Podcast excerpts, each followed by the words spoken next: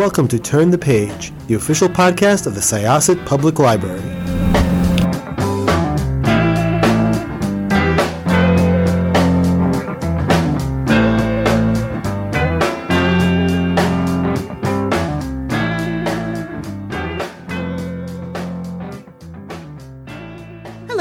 And welcome back to Turn the Page. I'm your host today, Jenn, and I am here with the fantastic writer of many, many things.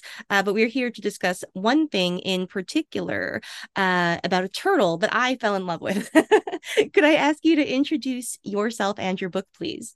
Yeah, hi. I'm excited to be talking with you today. I'm Saadia Faruqi. I am a children's author. I write a lot of for different age groups, including the Yasmin series, which is an early reader series, and middle grade novels like Yusuf Azeem is Not a Hero.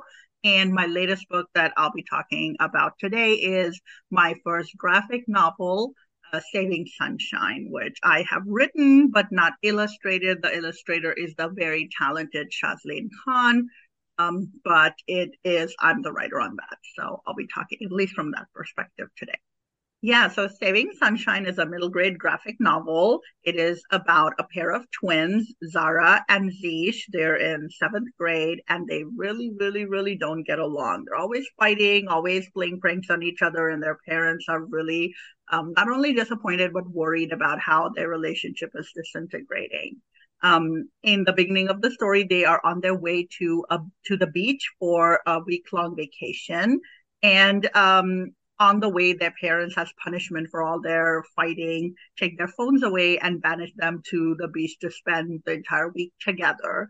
Um, zara finds a turtle on the beach that's injured and she um, decides to take care of it because she's a big animal activist. She names the turtle sunshine and poor zish who doesn't care about um, anything except space, but now has to spend time with his annoying sister and his even and this turtle he doesn't care about. So um, hopefully by the end of the book they might get to know each other a little bit better and get back to maybe being friends and saving their relationship while they also save this turtle called Sunshine. So that's the story. Thank you so much for joining us, Saadia. This is such a lovely book. And um, before we get into it too much, I'd love if you could start by telling us a little bit about your journey to the book. You mentioned some of the other things that you've written. Um, in particular, the Yasmin books are very popular at our library. Um, Yay! And so yes oh I, I, love recommending them to people and they're always a hit too um so could you um talk a little bit about yeah your journey to this book and maybe what made you want to approach uh graphic novels as a as a project I um the story idea it's a story about a pair of twins that are not at all friendly with each other. They're always fighting and um don't get along at all. And um, I usually write everything I write comes from something around me and usually my kids. And uh, my kids always used to be fighting um, not at all friendly with each other especially when i started this book. And so that's where the idea of it came from. Um, but i had originally thought i would write it as my next middle grade novel um, as because i have written a few and i that's what i was thinking of doing. But as i started writing um, and and coming up with the idea. Uh, there's a lot in there that's more than just the overall story of a turtle. It's about microaggressions that that um, kids face uh, if you are part of a certain identity, and I just felt more and more that um, describing those issues and those um, themes in words would kind of take away from the impact of it. And if there was a way that um, those stories could be told in um, in a form of pictures, illustrations, art. I thought that it would have a better, uh, greater impact, and so I decided that this was just when graphic novels were starting to really become popular, um, and so I decided to try it. Um, it, it's not as easy as it uh, may sound. Writing a graphic novel, especially if you're not the, also the artist, is really hard. Um, and uh, I had to kind of learn how to do that. But it was fun learning. I learned something new, and um, I thought that that was the best decision for the story to be told in that format. Mm. Yeah. So, so first off, I did I did I was way too reductive to say it's about a turtle because that is only one small part of it, but that was uh, what leapt to mind during my intro. Um, but to the other oh, part, it's on the cover, so you know true. the turtle's on the cover. The iconic sunshine. Um, but um, I was really taken by what you just said because you know it occurred to me that yeah, like for a lot of the stuff that you're talking about, like the the everyday microaggressions and sort of the way that it impacts people not only um, in terms of like how they react out loud but how they emotionally process graphic novels are great for that because you can do a lot with facial expressions and how people are moving away from or towards each other and you know all that kind of visual stuff that really i think communicates that really well. Um yeah could you talk a little bit about um how where the two main characters came from and sort of um what shaped uh their journey you know through this story and how did you do how did you pick the sort of um uh I guess both the nature of their conflict with each other and like their conflict with the kind of the world around them, if that makes sense. Yeah. Um, so I have two kids. Um, they're both teenagers now, but when I started writing this book, uh, in, in case you don't know, it takes several years for a graphic novel to be published. So when when I first got the idea for this, they were um, either both in middle school or maybe my daughter was in upper elementary and my, my son was in middle school. They have a three year gap between them. So um, I'm trying to remember how old they were, but they suddenly started fighting a lot and they hadn't been. And then it got bad and it was a shock to me. Um, uh, and my family because we weren't sure where it was coming from. It was a lot of just playing, you know, mean tricks on each other or pranks or, or just being disrespectful to each other. And I didn't want that for my kids. And being a writer, I, I tend to write about things that I see, which is how my entire, you know, list of books that I've published has come about. Um, but I see something happening usually with my kids and I want to write about it because that's how I process. But I also feel like there must be other kids who are going through similar things.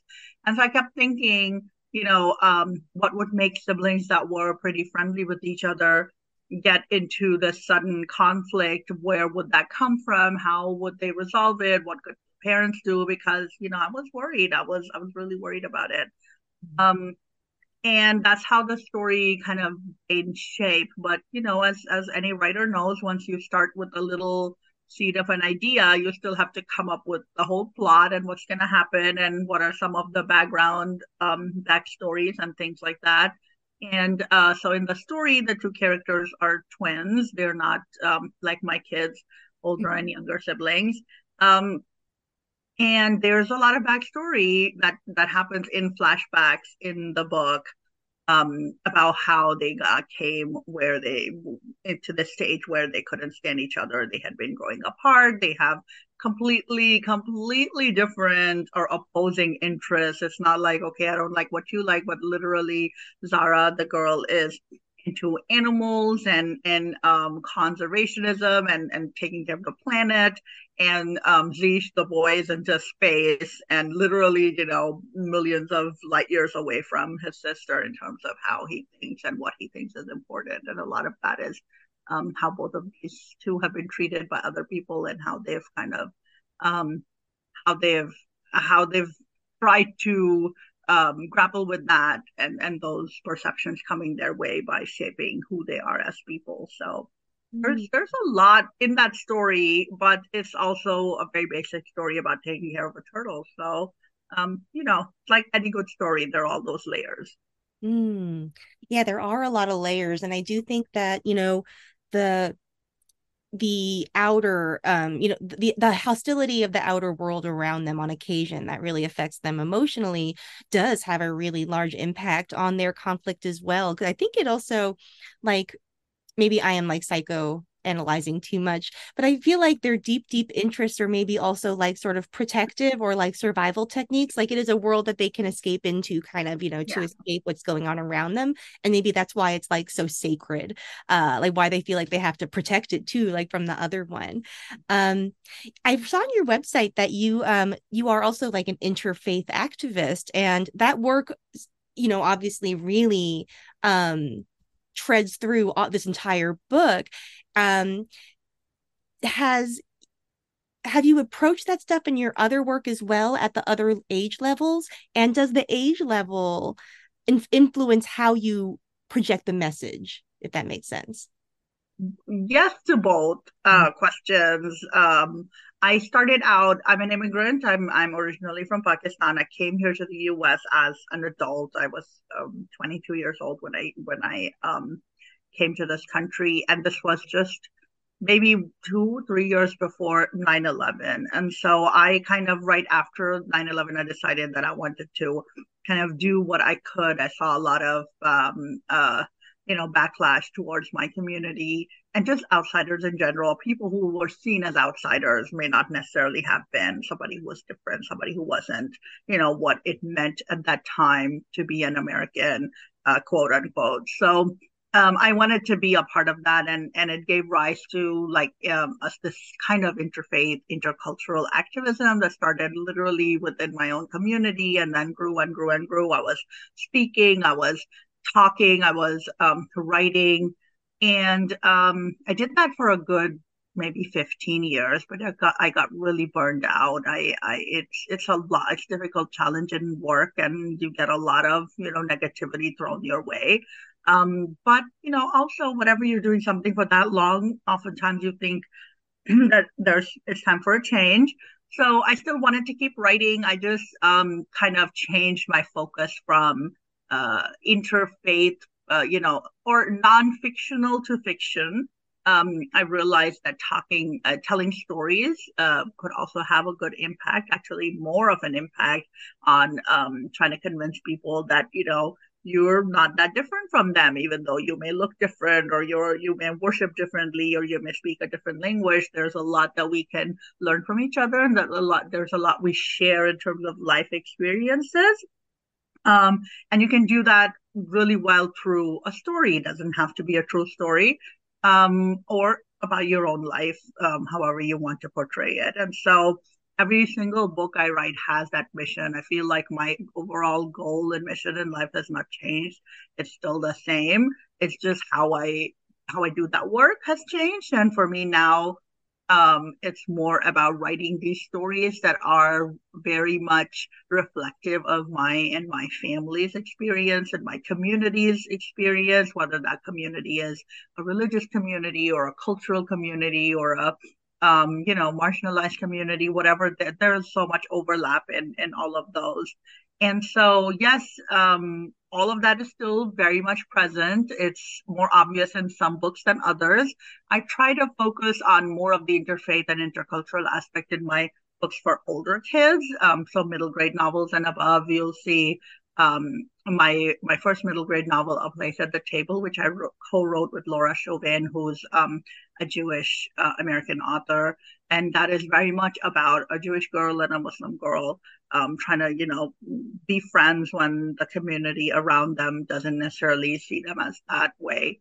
Um, and uh, what it means to be an immigrant and an outsider and things like that. So I, so yeah, all of those themes are there um, in my books for older kids.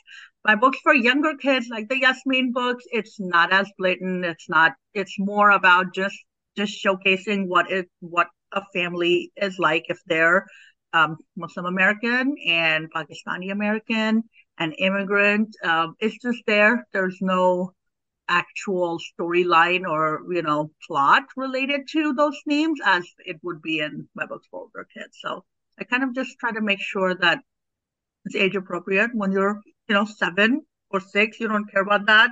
You just want to read a good story, but you can still see a lot through the pictures. You can see, oh, this person's mama dresses different from my mom, but you know it's the same. It's the same role of a mom, or you know um, they speak a different language than I do, but it's easy to understand what they're saying because I have context clues. So mm. all of that is is kind of part of my work in different right. ways. That's so interesting. And you know, like the Yasmin books are popular with every demographic at our library. Yes. You know, they are really wonderful. And even just the work of representation is like is doing work in and of itself. Mm-hmm. Um, and I'm wondering, like, you know, with the older children, like, do you think that maybe in some cases children are more receptive to these messages than like you know adults are even like because oh yes I, I, feel like that's why i switched because yeah. I realized that you know um, a lot of my early interfaith work was speaking to say a, a group of um, grown-ups, adults, you know, um, and a lot they they're already set in their ways. They already believe what they believe. They might be open to hearing your message, but a lot of times they're not. Um, but when you're a kid, you're still learning, you're still forming opinions, and our kids are so smart and they're so open and they're so receptive and they're not closed-minded like you know their um, older generations are. And so definitely, definitely, I feel like um, if you if you show those messages of inclusivity and uh, being kind and generous to other people and being okay with differences uh, of all kinds and embracing people who are different from you. If you have those messages um, uh, if if you give those messages to kids they grow up to be way better adults. So mm-hmm. i totally agree with that yeah. And children, I guess, are, you know, more malleable too, because this book does depict some children who, you know, express some Islamophobic mm-hmm. sort of discriminatory views um, that they probably, you know, picked up from the adults around Absolutely. them. You know? And so they're that that sort of early intervention seems like um, you know, uh a lot more effective maybe than trying to correct that thinking when a person is an adult, you know, and their their views have sort of hardened a little bit, you know. Mm-hmm. Yeah, I mean, they're always they're always kids who listen to mm, you know the adults in their lives and kind of just um, repeat those things, not really realizing that that those might be insensitive or um, ir- uh, ignorant.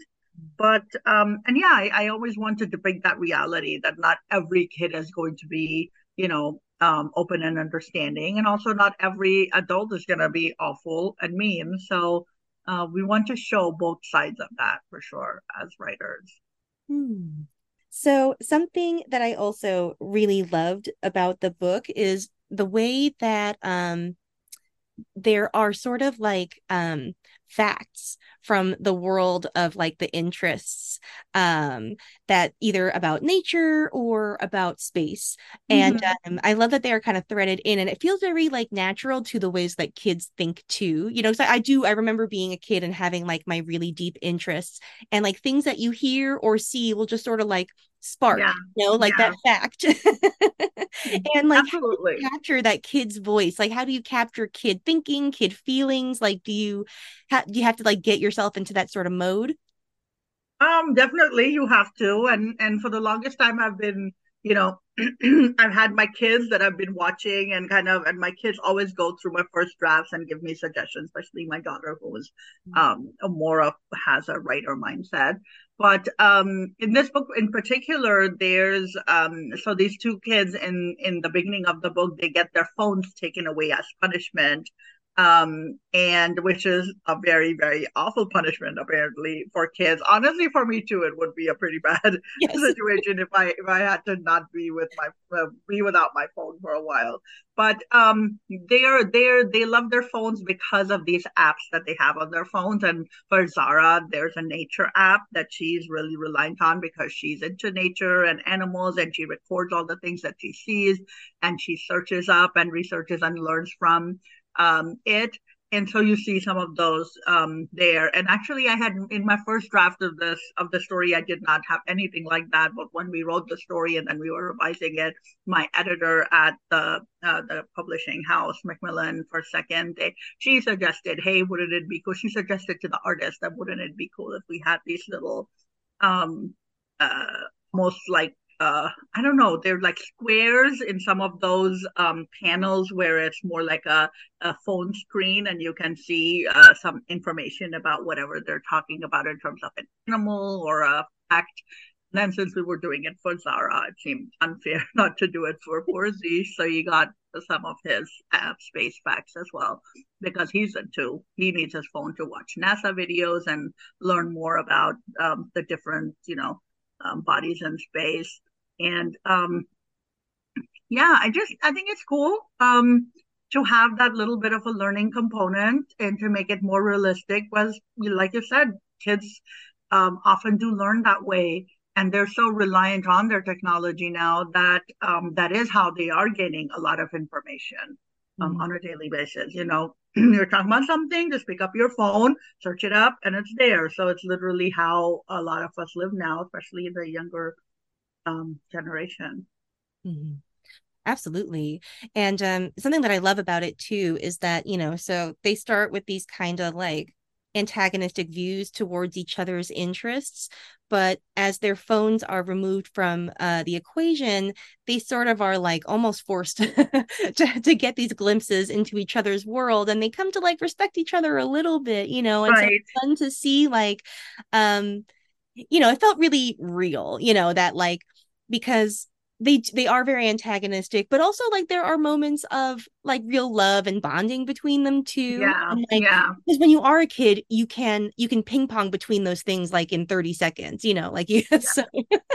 absolutely and that was the point of the parents giving them that punishment the punishment was they take their phones away but also secondly they have to spend all their time at the at this week long vacation they're on together and um it was um, it was intentional because the hope was that if they hang out together, they'll see how the other one kind of functions and um, hopefully you know get into a little bit of the other person's interest.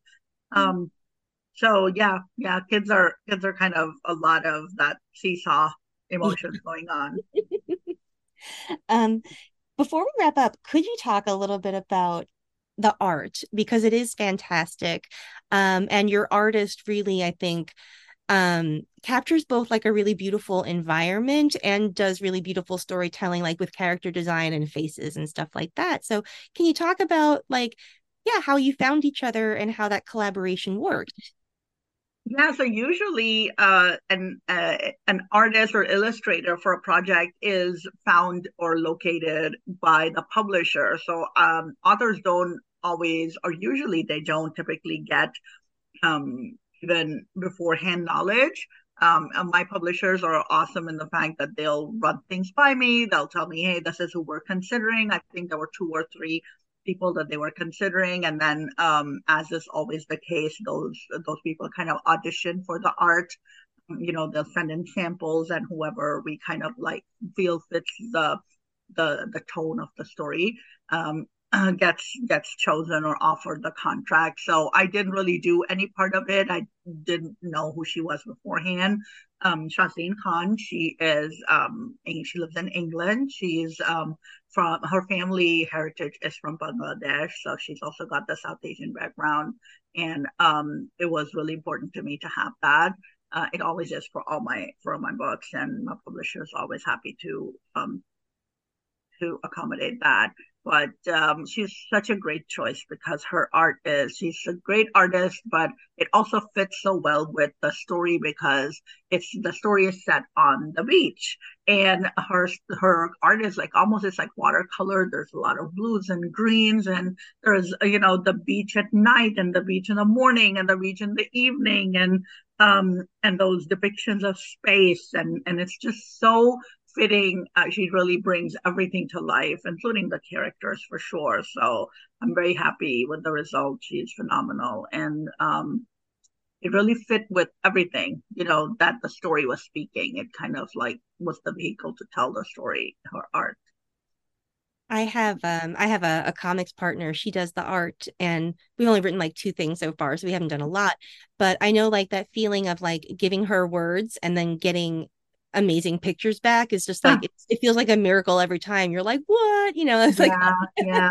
It is cool. Um there's a lot of revisions and and um back and forth though that goes on in a graphic novel especially of this length. So you know the artist usually does sketches and then i get and, and i do have a lot of art notes in my in my script. So it, typically a writer would write a script, almost like a play or a screenplay, but there's always a lot of notes and uh, that to kind of like show your vision, you know, like if it's a school that the characters are in, then kind of describing what the school looks like or what the community around them looks like or what the kids are, what the people are wearing, things like that. So you do have those to help guide the art, the artist. Um, but there's always back and forth, you know, things come back and then you ask for more definition or or maybe this this scene could be go on more you could expand it into more panels more pages so that that's kind of um uh, regularly done by everybody, but um, it's thankfully not where I just get surprised with the final product because I would, you know, I would, I, I'm sure everyone would have a lot of comments or feedback. So they, they give me lots of chances to you suggest, you know, oh, can we change this or this doesn't work or how do you, how can we make this better? Oh, that's great. Yeah, it's like a very, it seems like a very interesting uh, kind of collaborative experience. And I wonder, like, if you are giving notes on what the, uh, you know, to give guidance for the images, like those notes must take up just as much, if not more space than just the dialogue, too, right? Like, because you have to probably get really uh, detailed. yeah, I mean, it's not very frequent. Usually, at the beginning of every scene, it would kind of describe where they are or what they're doing um, a lot of times my editor um, asks for you know notes on expressions like what is is is do you want do you want Zara to be upset or shocked? Because oftentimes if it's just dialogue then it may be difficult to know. So yeah some of those but it's not constant. I mean you can't that wouldn't be like i wouldn't want any illustrator to tell me how to write my story so i don't want to kind of limit them to how to draw.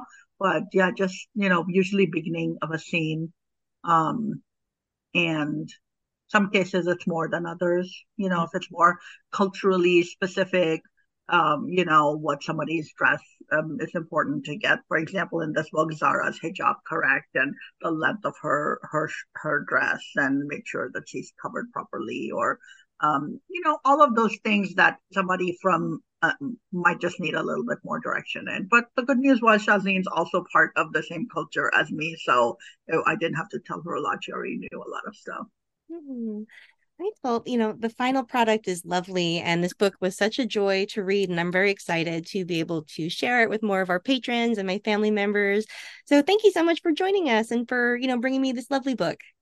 Thank you. I'm I'm um, looking forward to having people read it. And as always, people can message me on my website or on social media to tell me what they think.